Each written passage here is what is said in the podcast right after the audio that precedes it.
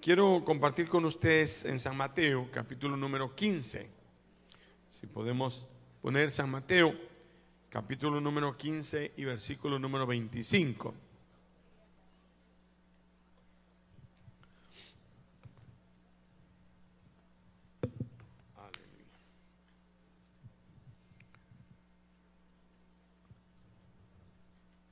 Dice San Mateo 15, 25, entonces ella vino y se postró ante él diciéndole, ¿qué? No, no, no, otra vez lo volvemos a leer. Entonces ella vino y se postró ante él diciendo, así se llama mi tema hoy, ¿sí? Se postró, ella entonces ella se postró ante él diciendo, vamos a ver cómo lo hacen al final, después de oír el mensaje. Padre, en el nombre de Jesús, te damos gracias por este momento en que podemos abrir tu palabra. Vemos que la gracia tuya nos cubra, tu misericordia, tu amor sobre este pueblo, sobre cada uno de nosotros. Háblanos, Señor, a nuestros corazones, a lo profundo de nuestra alma en el bendito nombre de Cristo Jesús. Y la iglesia dice, amén. Esta es la oración, una oración poderosa de dos palabras. Señor, socórreme. Era una petición de una madre que está desesperada. Nadie en la tierra tiene el poder de romperle el corazón a uno más que su propio hijo. Dicen que no hay dolor más profundo y más duradero que la muerte de un hijo. Verlo sufrir, meterse en problemas, es una experiencia que conmueve el corazón de cualquier persona. A veces Dios tiene que tratar con algunas personas por la familia, porque uno puede sentir el dolor eh, si algo saca rápidamente las lágrimas de una mujer, es ver a un hijo sufrir. Es decir, yo quisiera eh, estar en su lugar, yo quisiera estar ahí eh, en lugar de él. Por el otro lado, nada puede hacerlo a uno más orgulloso cuando el corazón se pone inconteniblemente alegre, cuando un hijo te hace sentir bien, cuando te dan una buena nota de él, cuando lo premian por su excelencia. ¿Cuántos dicen amén? ¿Sí? Y, pero cuando te decepcionan, cuando hacen lo contrario, es como un cuchillo que se enclava en el corazón. ¿Cuántas madres están de acuerdo conmigo? O sea, no hay nada que quebrante más. Hay gente que no se quebranta ante el hambre, no se quebranta aún con el esposo, con los padres pero cuando le tocan una parte de ella que estén sus hijos, ¿sí? o simplemente traten injustamente al hijo de alguien y una pequeña gatita se convierte en una leona. Sí, sí es cierto. Hace cualquier cosa por pelear, por, por meterse, y peor con los nietos. ¿Ya? Con los hijos es fuerte, pero con los nietos, hasta el mismo hijo se le pone un enfrente. ¿Cómo que le vas a pegar? Pero si tú me dabas a mí, sí, pero ese era otro tiempo. No te quedes old fashion. Dígale, si no, no te quedes old fashion. Mm. Sí. Hemos llorado, hemos orado, hemos reído, nos hemos preocupado, hemos pasado noches sin dormir, hemos dejado de comer muchas veces porque algo en la vida de un hijo de nosotros no está funcionando bien. La mayoría de las oraciones van alrededor de nuestros hijos. Señor, dale sabiduría. Señor, que les vaya bien, fortalecele sus manos. Señor, bendice a mis hijos en el caminar donde van, eh, que crezcan bien, que, que, nunca se aparten. ¿Cuántos hacen esa oración? Y como padres, la necesidad es mayor que nuestros recursos. Llega un momento en que nos tiramos delante del Señor y decimos, no puedo yo hacer nada Señor, es tu turno. Y ahora Jesús se encuentra con una mujer que tiene ese problema. una mujer desesperada, una mujer que tiene una hija enferma gravemente endemoniada.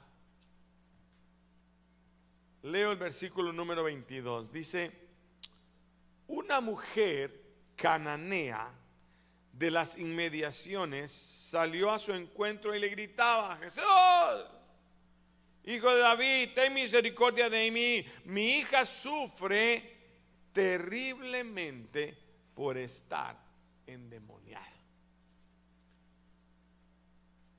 Quise mencionar eso primero para que podamos sentir lo que esa mujer estaba sintiendo.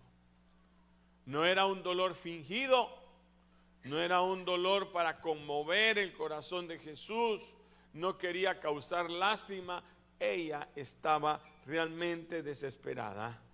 ¿Sí? Hay mucha gente que no entiende las enfermedades hasta que las vive. Hay momentos en que Dios nos ha hecho pasar enfermedades y decimos, ahora siento lo que tiene esa persona. Uno no, no puede comprender el dolor que pueda estar viviendo una oveja, un discípulo. Eh, somos exigentes a veces de que no, hasta que nosotros pasamos por el mismo camino. ¿Cuántos están de acuerdo conmigo?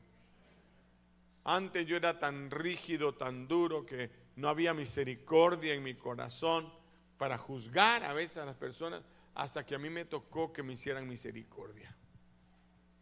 Entonces yo entendí, no, no, la misericordia triunfa sobre el juicio. Yo no sé si usted alguna vez ha visto un endemoniado. A veces lo vemos manifestándose en un momento, pero vivir con una persona que es atacada, por eso es terrible. No hay a uno que hacer.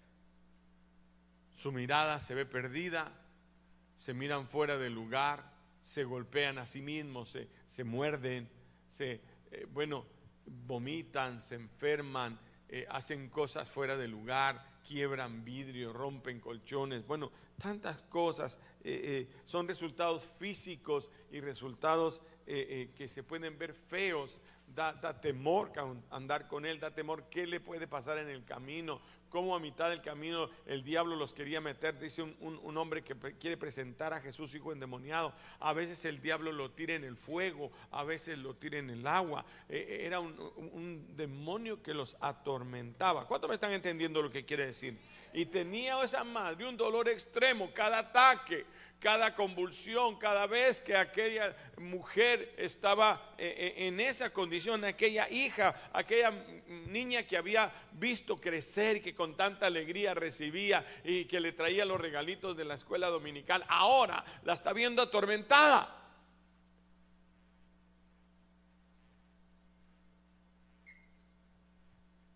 Esa madre estaba agobiada. ¿Cuántos se han agobiado con un problema de hijos? No se duerme en la noche.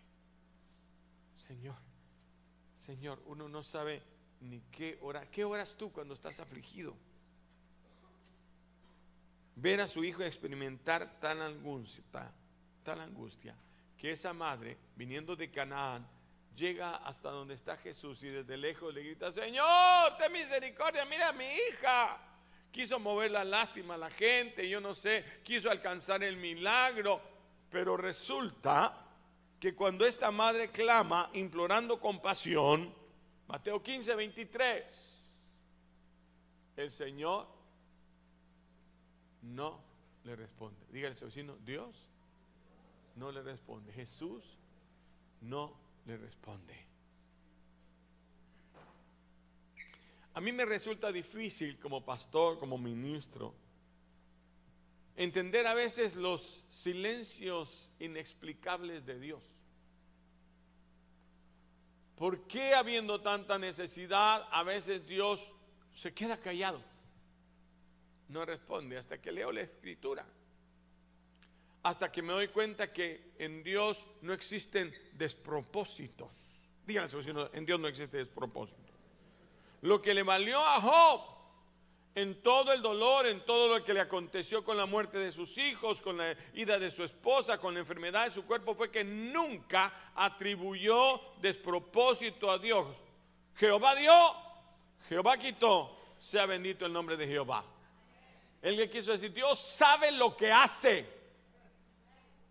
Dígaselo a su vecino, por favor. Dios sabe lo que hace. La mujer está desesperada. Ella no daba el grito como el que usted dio. Se ve que usted no tiene la necesidad que esa mujer tenía. Pero ella de lejos gritaba, Jesús, hijo de David, mírala.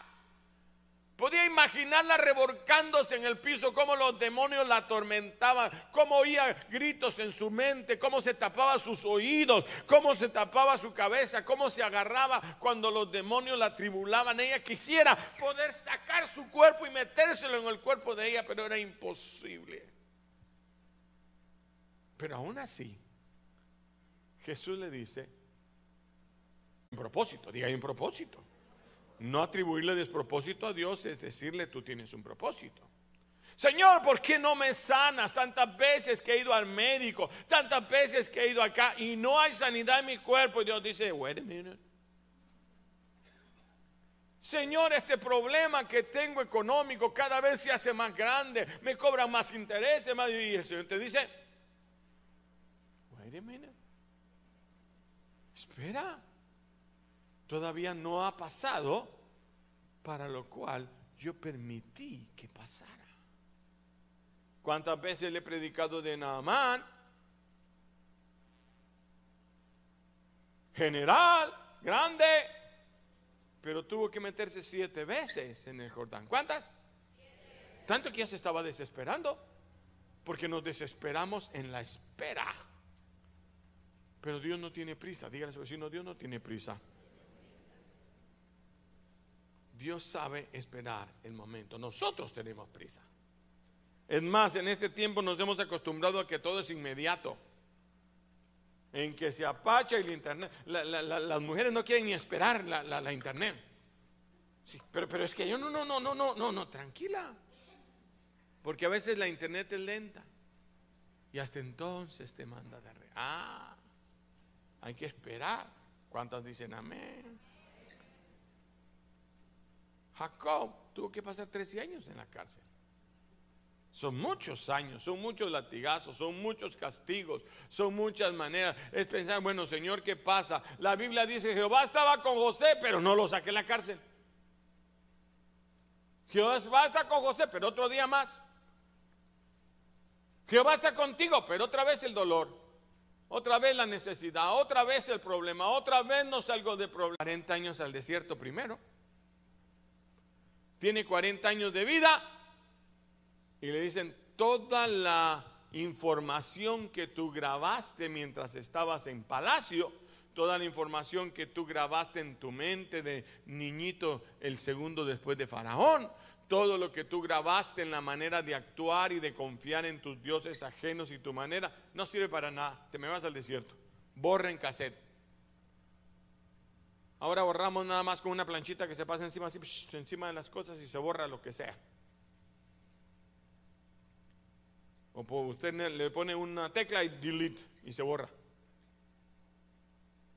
Pero en el corazón del hombre a veces hay que esperar tiempo. Moisés necesitó 40 años para dejar de ser hijo de la hija de Faraón y ser Moisés, el siervo de Jehová. Con la escuela de Faraón no podía liberar al pueblo. Sabía ingeniería, sabía números, quizás leer lo que muchos otros no sabían. Tal vez sabían idiomas. Tal vez conocía de política, tal vez sabía de estrategias de guerra, pero no le servía para lo que Dios quería. Así que tienes que pasar 40 años hasta que estés preparado. Naamán, siete metidas hasta que estés preparada. José, 13 años hasta que estés preparado. Y así puede ir viendo usted cada uno de los hombres de Dios que tuvieron que esperar. Un día David se tuvo que hacer el loco. Desde ahí le sale que le dicen a uno, te estás haciendo el loco. Porque para salvar su vida, tuvo que hacer como que babiaba. Me dijeron, ah, no esté loco, ya no, ya no, ya no es problema. Y no lo mataron. Y algunos se viven haciendo el loco. Y no lo volvieron rey a la primera. Lo llamaron cuando estaba joven. Un día llegó el profeta a su casa. Citó a toda la familia y no lo invitaron a él. Comenzó a, profetizar dentro de los hermanos. Tremendo eh, eh, eh, culto religioso que había en la casa. Estaba tremendo que había hasta profecía, interpretación, lenguas y todo lo demás ahí. Y comienza, sí, dice el Señor, aquí entre ustedes está el próximo rey de Israel y todos bien felices. Y entonces yo voy a ungirlo hoy. Dios me mandó, aquí traje el cuerno con aceite que voy a ungir al próximo rey que va a seguir después de... Aleluya, gritaban los hermanos de David. Y pasa el primero, venga, y entonces enviaron al más grande, seguramente él era, porque no van a poner a otro, hermoso de parecer, entra todo grandote así, fuerte, bien enseñado, hombre de guerra, ya estaba preparado para ir al ejército, quizás ya hasta tenía eh, eh, enseñanza militar y todo, y entonces pasa al frente y le dice, wow, este hombre, sí, que pegue. Dijo Samuel, no, pues wow este sí está bueno para rey. Es alto, de ojos azules, pelo güero, American Citizen. Con plata, hijo del patrón. Dice, ¿qué rey se ha escogido? Y dice, para, le dice el Señor. A él no es el que yo he escogido. Lo estoy preparando allá. Ni siquiera lo invitamos a la cena y comete el error y dice, no hay otro, es que tiene que haber otro. Sí, es David, pues chiris. You know what I mean chiris? Sí. En griego eso quiere decir niño pequeño. Eh, eh, dicen en El Salvador los bichos. Los patojos, los chelos, los cheros, los... Bueno. Bueno, vaya, mándenlo a traer. Y ahí viene eh, David con la onda aquí atrás arrastrando los pies, así con sus tenis. Guasame. Dicen que quieren orar por ti. Pero ya puesto a chivo, no importa, hoy te toca. Y entonces cuando cuando Dios le dice al profeta, no mire lo de afuera porque yo conozco el corazón. Cuando ve a David, dice, estaba profetizando el estado todo. No, no digo, yo no me siento comer hasta que no haya ungido al rey. Así que todo está detenido, están esperando ahí con los pavos, están esperando con todo. Y, dice, no, no, no, hasta que entre. Y de repente entra él y se pone a, levantar sus manos Samuel. Señor, este sí es, porque ya metí la pata siete veces. Y le dice, este sí es, porque yo conozco el corazón. He escogido a David, hijo de Isaí, para que sea el próximo rey de Israel. Y cuando entra David, ¿qué onda me llamaron? Dice, Él es el que ha escogido Dios para que sea el rey de Israel. Todos se quedan con la boca abierta y David más Y dice, así dice el Señor, tú serás el próximo rey de Israel y yo te unjo. Yo no sé cuán grande sería la ceremonia, pero para que lo ungieran con aceite, con un cuerno lleno de aceite, le dieron una bañada en aceite, que tenía que ser algo solemne, no podía ser algo, ah, te voy a bañar. No, no, no. Ven, pasa adelante este aceite tipo de la unción y que le, lo comienzan y poco a poco y así Dios te dará la sabiduría y Dios te protegerá y, profetizando encima de él. Todo, todo lleno, lo llena todo de aceite. Él está llorando porque David amaba a Dios. ¿Cuántos saben que amaba a Dios? Eso es lo que yo esperaba. Yo sabía que me tenías algo especial. Cuando yo cantaba mis alabanzas, yo sentía que tú me querías decir algo. Ahí estaba David llorando. Su mamá lloraba más. ¿Cuántos saben que su mamá lloraba? Wow, uno de mis hijos va a ser rey. Ya la hicimos.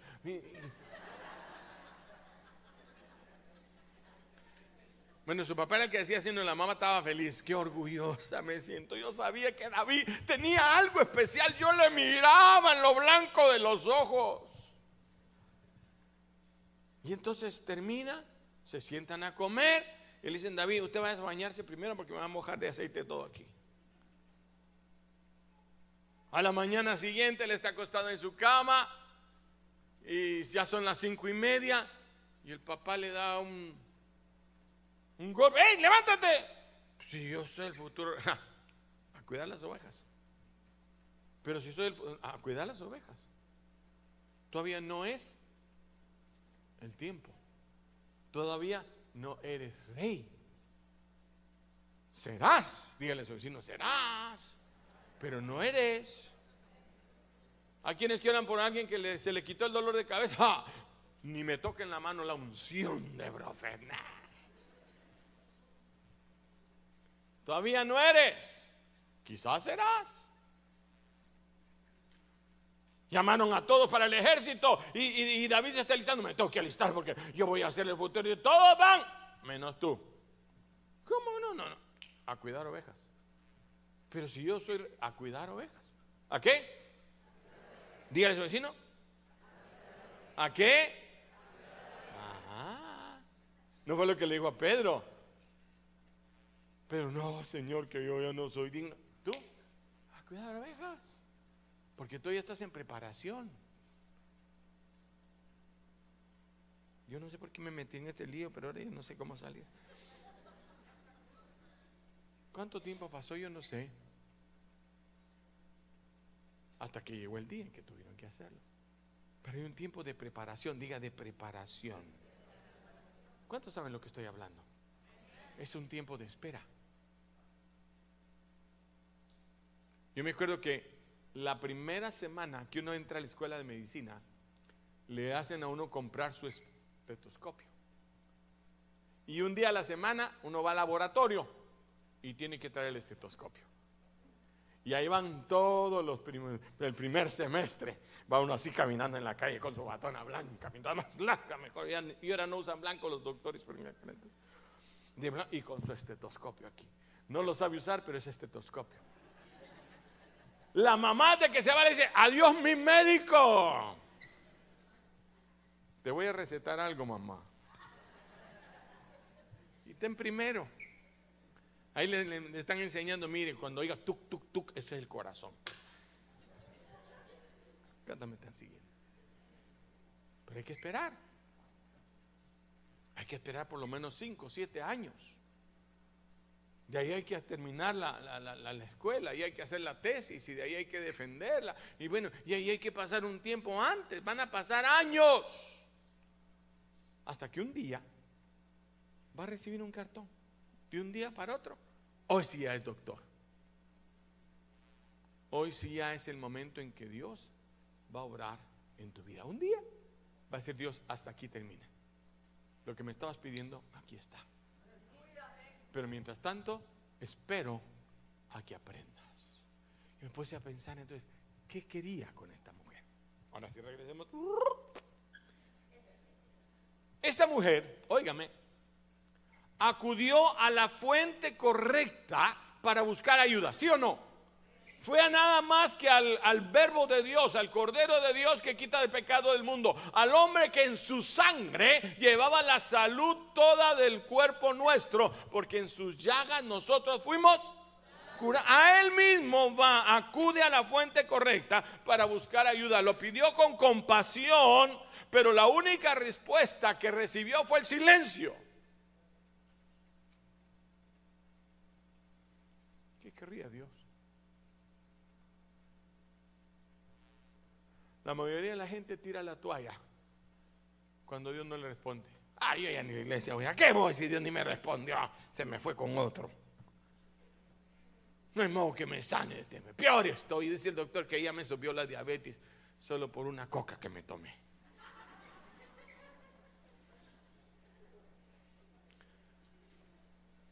Quizá porque esta mujer cananea estaba acostumbrada a que sus dioses nunca respondían porque los dioses de ellos están muertos.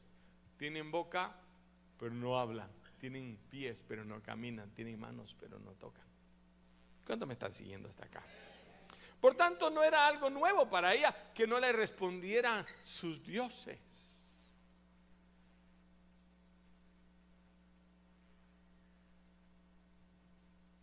Podía haberle dicho Jesús, entonces, ¿por qué no lo haces si eres Dios? No sé qué, eh, no, no sanaste a mi hija.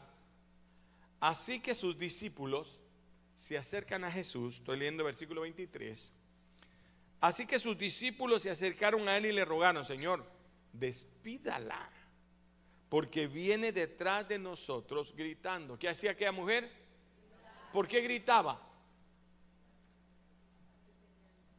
Porque estaba desesperada, porque su hija tenía necesidad, porque no la quería ver enferma. Ella gritaba, salgo, si lo puedes hacer Jesús, salgo. Entonces Jesús le dice, no fui enviado, sino a las, verso 24, no fue enviado, sino a las ovejas perdidas del pueblo de Israel. Le dijo a sus discípulos, ni siquiera se lo dijo a ella. Todavía directamente a ella no le ha devuelto el mensaje. El Señor está en espera. ¿Qué esperaba Jesús? De aquella mujer que está desesperada. Dígale a su vecino, porque está desesperada. Tanto que grita atrás. Grita más que los verdaderos cristianos. Grita más que los que dicen que creen. Grita más de los mismos discípulos, más bien los discípulos, quítala, hombre, quita esa vieja que, está hablando ahí. Ella seguía gritando, pero ¿qué esperaba el Señor? No le habló a ella, le dijo, es que ella, eh, eh, miren, yo no fui enviado a otros, yo fui enviado a las ovejas de Israel. Quizá no era lo que ella quería oír. Ella quería oír, ven, voy a hacer el milagro, ven, tráeme a tu hija aquí en el nombre mío. Ahora, no, no. Y la mujer comienza a darse cuenta y dice, entonces yo no soy de Israel. No tengo derecho. ¿Cómo voy a exigirle a Jesús, sana a mi hija, si yo no soy a los que él fue enviado? ¿Cuántos me están siguiendo? Se sintió y dijo, no, realmente yo no, no, no tengo ningún derecho de pedirle a un hombre judío que me ayude. No tenía ninguna base bíblica, no tenía ningún versículo, no conocía la escritura. Ella era una mujer cananea que tenía dioses ajenos y entonces ella había oído que Él era un Dios poderoso, diga Dios poderoso. Pero alguien le dice, mire ese Dios poderoso, además es compasivo. Y aquella mujer esos dioses míos no son así. Me trajeron acá y este hombre no hace nada conmigo, mis dioses no hacen nada conmigo. Yo necesito a alguien que realmente haga algo conmigo. Verso 25. Oiga la actitud ahora. Entonces, diga entonces. Ese entonces quiere decir cuando reaccionó, cuando recapacitó, cuando el tiempo pasó, cuando es el momento, cuando ahora sí. Cuando Dios rompe el silencio, cuando Dios mueve su mano, cuando Dios te mira y dice, entonces ella vino y ¿qué hizo? Oiga, ¿qué hizo primero? ¿Por qué se postró? Es una mujer cananea. No tenía las costumbres de los judíos. Ella se postraba ante lo que ella llamaba su Dios. Entonces ya no gritó de ¡Eh, hágame la campaña! No, no, no. Dijo, yo no tengo derecho. Yo no puedo ni pedirle a él algo. Pero se postra ante él diciendo, Señor, socórreme. La palabra Señor quiere decir, yo soy tu siervo. Ahora ella tiene una visión diferente del que le está pidiendo. Algo pasó entre el, grito y el momento. Algo pasó desde que se te dijo que ibas a hacer a cuando lo haces. Desde el día que clamaste hasta el día que recibe la respuesta. Desde el día que estuvo enfermo Job hasta el día que Dios le habla. Si usted lee el Job, todo el libro pasa Job enfermo. Capítulo número uno. Había un hombre llamado Job, hombre temeroso de Dios, apartado del mal. Ahí entonces se le mueren los hijos, se le muere la esposa. No, se va la esposa. Eh, ahí sí ganó, pero se, le fue la esposa. Ingrata. Mata a tu Dios, muérete. Yo me voy, yo me largo. Aquí ni dinero tiene si se fue. Y le cae una enfermedad, capítulo 1. Todos los demás capítulos, él pasa pensando. ¿Cómo sale la luz? ¿De dónde sale la luz? ¿Qué es lo que pasa? Porque cuando uno cae en una enfermedad, el mundo cambia de, valores. Deja de pensar en, en, que si se hace los pómulos, en que si se quita la barriga con lipo, en que si eh, comienza a pensar en el más allá, en el amor, en los amigos, en lo que realmente vale sobre la tierra. Y todo el libro, usted va a oír a, a, Job filosofando hasta que llega a una, a una conclusión. De oídas te había oído. Y eso que era un buen religioso. Pero Dios no quiere religiosos. Dios no quiere hombres que solo cumplan para recibir los favores.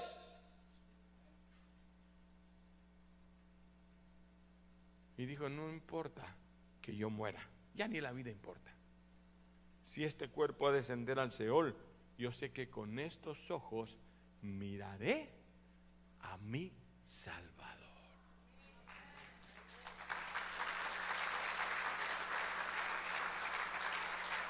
Al poderoso, al compasivo. Ella estaba desesperada y dice, y la mujer se acercó y arrodillándose delante de él, le suplicó, Señor, ayuda. ¿Cómo le dijo? Está mejorando. Hagamos el drama. ¿A cuántos les gustan los dramas? Sí. ¿Cuántos quisieran trabajar en Hollywood? Ando buscando uno. Vamos a ver qué tan bueno es usted. Usted es la mujer cananea. Aquí enfrente está Jesús. A ver, ven, mijo. Jesús no tenía lentes, pero. Ahí está. Era peludo, pero no colocho. Bueno, no sé, realmente no sé. A lo mejor era colocho Jesús. Bueno, aquí está Jesús. ¿Tú puedes hacer cara de Jesús? Mire, este es buen actor. ¿Quién va a salir en esta escena? Vamos a ver. Tú eres la mujer cananea. Imagina entonces, yo como director, le voy a decir, tú tienes que sentir parte de la obra.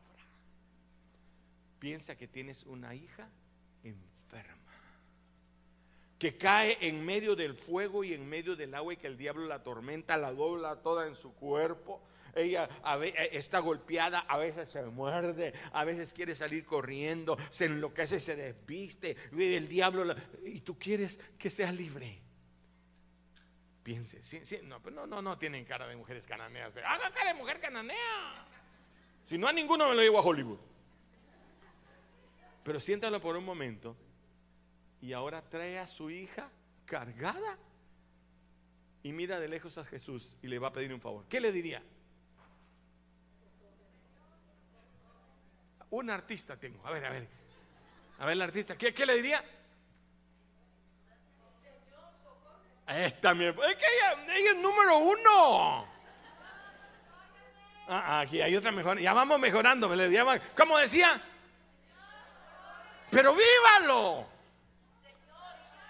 ¿Cómo? Señor, socórrelo. Todo le tengo que enseñar.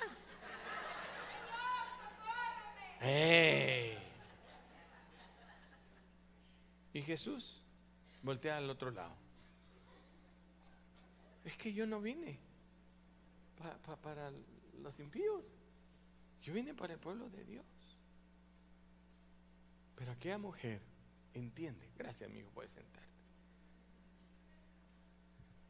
Y ahí ya viene callada. Pase lo que pase, yo me arriesgo. se postra delante de él, se arrodilla mostrando que ella se rinde. Le dice, Señor, lo único que te puedo pedir, no te puedo decir justicia. Hay gente que pide justicia y la justicia es que lo manden al infierno. ¿O no es cierto? En el fondo sabe que lo que merece es, es que se lo metan al infierno. Que pierda la batalla. Pero ella entiende lo que tiene que pedir. Tiene que pedir misericordia. Misericordia quiere decir un favor inmerecido. ¿Usted alguna vez le ha tocado prestar dinero? ¿Cuántos han prestado dinero alguna vez? ¿Y pagó?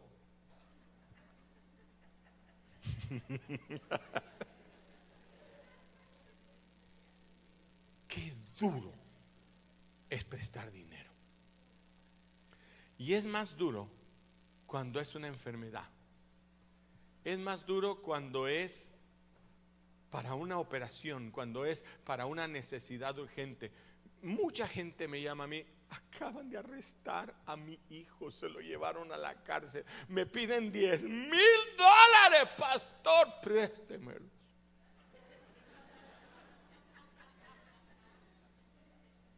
Todavía no he encontrado a quien prestárselos. Primero que me los dé a mí para dárselos a ellos. Pero usted oye el gemir de su corazón. Pero cuando usted tiene que prestar, usted no llega, mira, necesito 10 mil dólares, solta ahí un cheque. Uno llega, mira, no sé cómo decirte esto. No eres grande, no eres orgulloso. ¿Cómo aprende uno cuando tiene que pedir un favor, verdad? Te humillas. Mira, mano, yo realmente no puedo. Mira, Tal vez un poquito. La insistencia. Eh, lo que quiera, mira, yo te lo voy a pagar, yo te firmo lo que quieras. Mira, te doy mi carro. Aquí, están los papeles. Eh, el que de verdad quiere pagar, ¿no?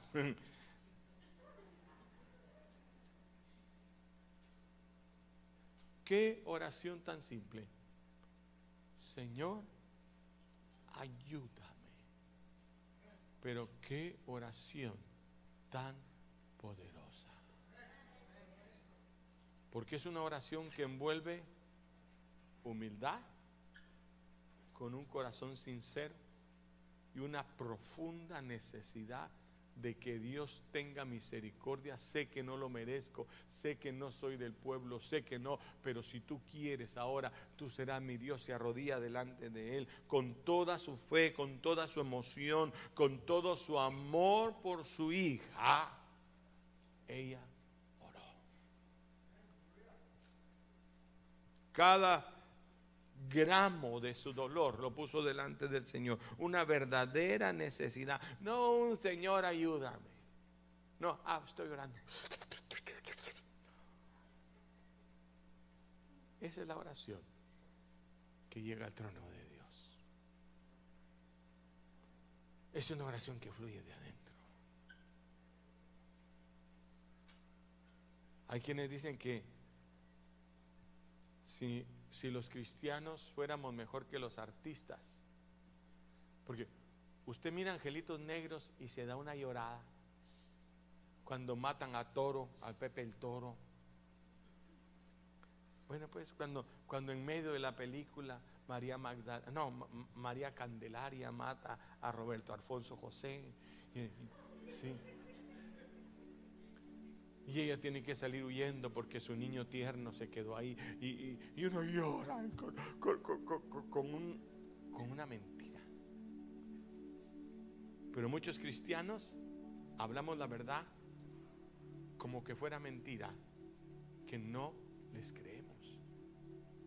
Yo cuando miro que alguien me, pastor, un milagro que sucedió, ah, ese sí es verdad. Ah, sí, a mí Dios me sanó y Dios sobró en mi vida. Yo oré mucho y entonces la misericordia. Ese, no, no hubo nada dentro de su corazón. Esta mujer nos da una enseñanza ¿Qué palabras pueden expresar mejor la carga de aquella mujer, la bondad que necesitaba, el, el, corazón partido, pero al mismo tiempo su necesidad y su entrega? Señor, y se postra, Señor, ten misericordia de mí. Señor, ayúdame.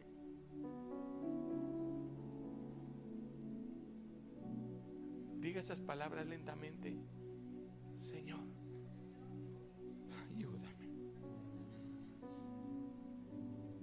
Ve el alma sufriendo de su hijo amado. Póstrese ante él, abra su corazón.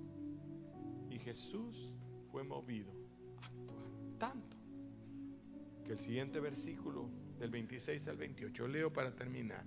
Hoy sí. Música de Mateo 15, 26, hijo. Él le respondió, no está bien quitarles el pan de los hijos y echarlos a los perros. A ver si entendiste. Eso no está bien, pero, pero no, no, no, no. Sí, Señor, dijo, pero aún los perros comen de las migajas que caen de abajo de la mesa. Sé que no tengo derecho, sé que puedo ser un perrillo para ti, pero una migajita, por el amor de Dios. Y dice en signo de admiración, si usted sabe leer en la gramática, ahí tiene que decir uno, mujer, grande es tu fe. ¿Verdad? Y así lo dice aquí. Jesús no dijo, ah, pues tú vas a hacer milagro. No, no. ¡Wow, mujer! Oigan, oigan. Grande es su fe, más grande que muchos de los que están hoy aquí.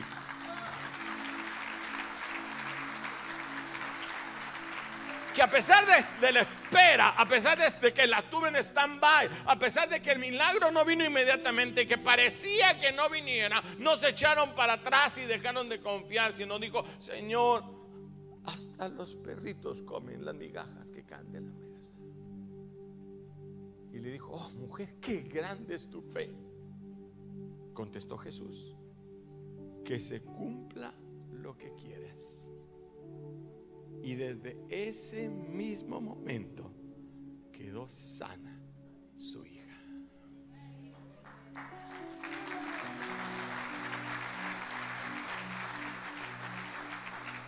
Si usted lee el versículo 28, primero Jesús alaba su fe antes de hacerle el milagro. Luego promete que su petición será cumplida y su pequeña oración produjo una respuesta gigante. Su hija fue sanada. La oración necesita de toda la fe que tenemos. No es cosa, Señor, aquí tengo la lista, dame Señor para mi carro, Señor, te pido Señor para mi casa, Señor, para los 15 años de mi niña, Señor. Te pido Señor que en el nombre de Jesús. En ningún banco le van a dar nada por eso. Hay que poner toda la fe ella mostró todo su corazón. Era cananea, no judía, pero ahora tuvo una gran fe. Jesús vio, ahora ya no estás confiando en la salud de tu hija, ahora estás confiando en aquel que puede hacer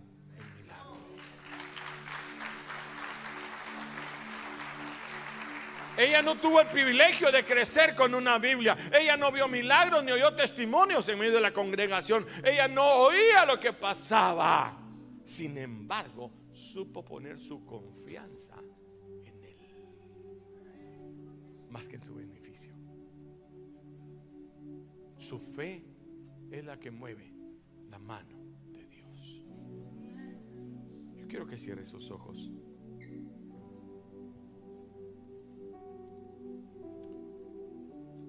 Esta mujer se encontraba fuera de esa zona de comodidad. No sabía de Biblia, no sabía de misericordia, no sabía. Solo había oído, alguien le había testificado, alguien en la célula le contó, alguien dijo y ella dijo, yo me voy a apropiar de ello.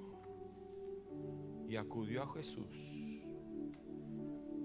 No tiró la toalla, no se arrepintió, no dejó de orar, no dejó de confiar en Dios. No empezó a decir, no, mejor voy a hacer esto otro, ya que Dios no me sana. Entonces, no, ella siguió pidiendo misericordia. La oración necesita una fe que sea humillada delante de Él y que sepamos que de Él viene toda obra, todo don perfecto, todo regalo viene del Dios de los cielos. Su oración funcionó. Dios sí escuchó su oración.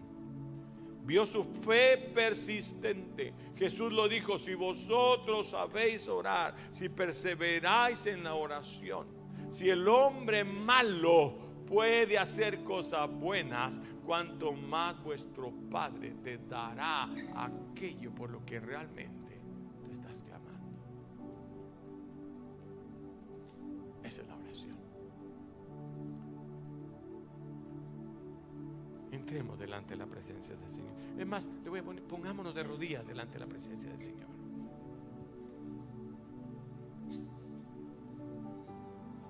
Es hermoso cuando Dios responde las oraciones de los padres desesperados. Aunque todos los padres se desesperan en algún momento, no todos hacen la oración correcta al Dios correcto.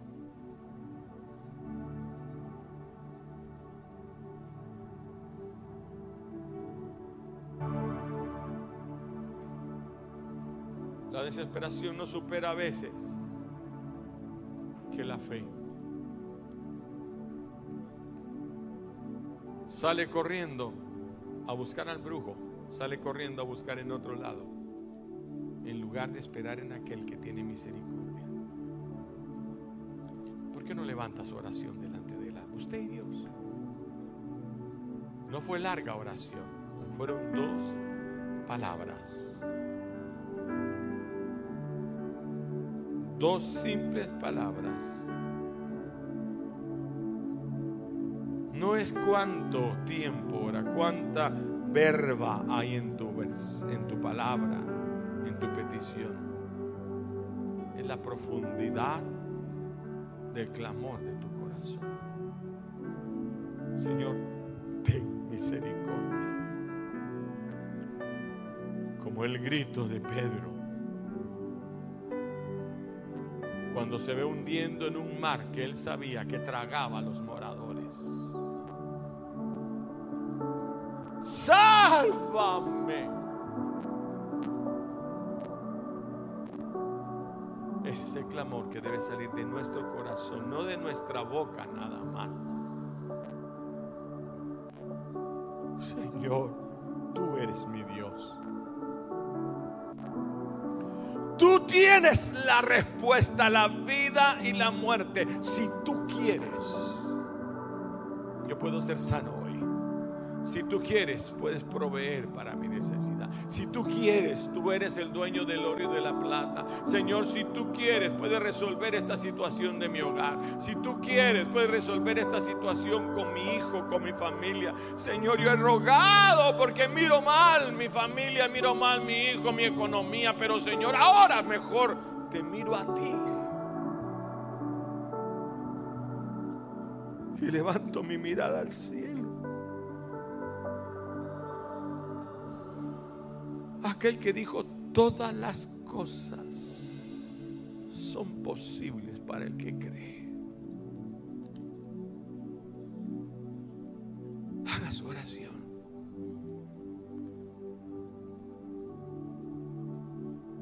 Ahora no tiene que fingir que la mujer cananea. Solo tiene que dejar salir de su corazón la necesidad a aquel que te dijo, clama a mí y yo te responderé.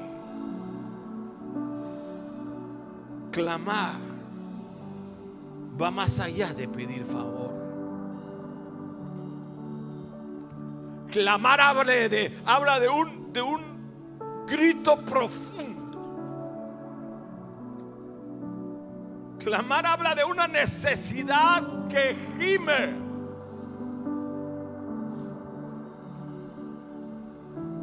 Que a veces ni siquiera se logra formar una palabra, es un suspiro, es un ay, es un Dios, Dios.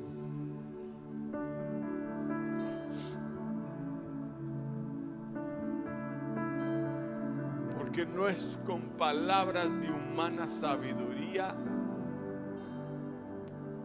sino con lo que está dentro de ti. Eso es lo que Dios quiere sentir de ti. Con toda su fe, con todas sus emociones, con todo su amor. Jesús, ten misericordia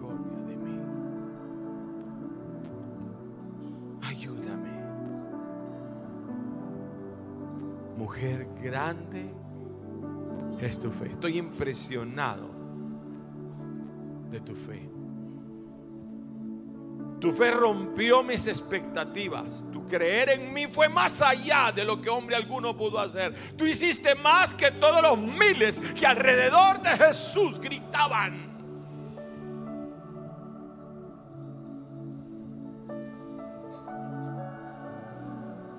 Reconociste que no tenías derecho, pero que necesitaba misericordia.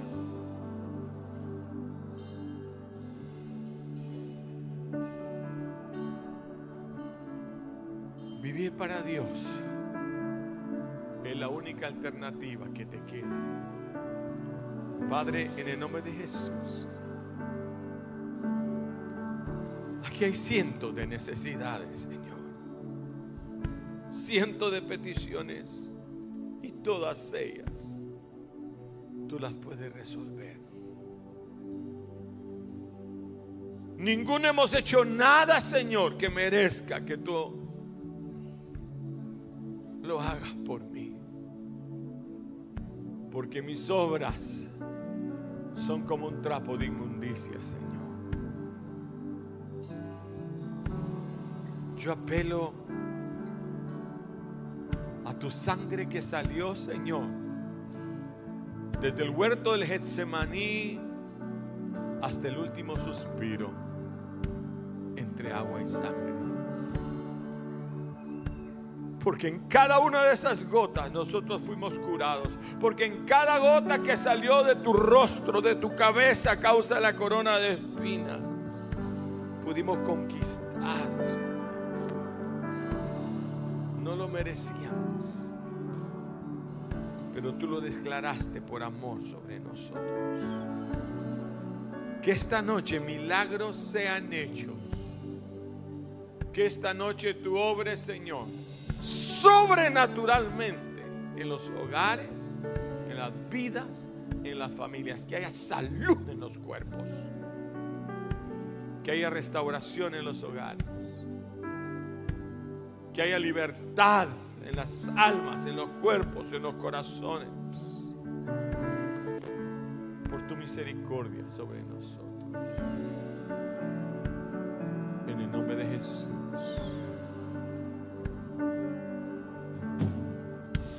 nombre de Jesús.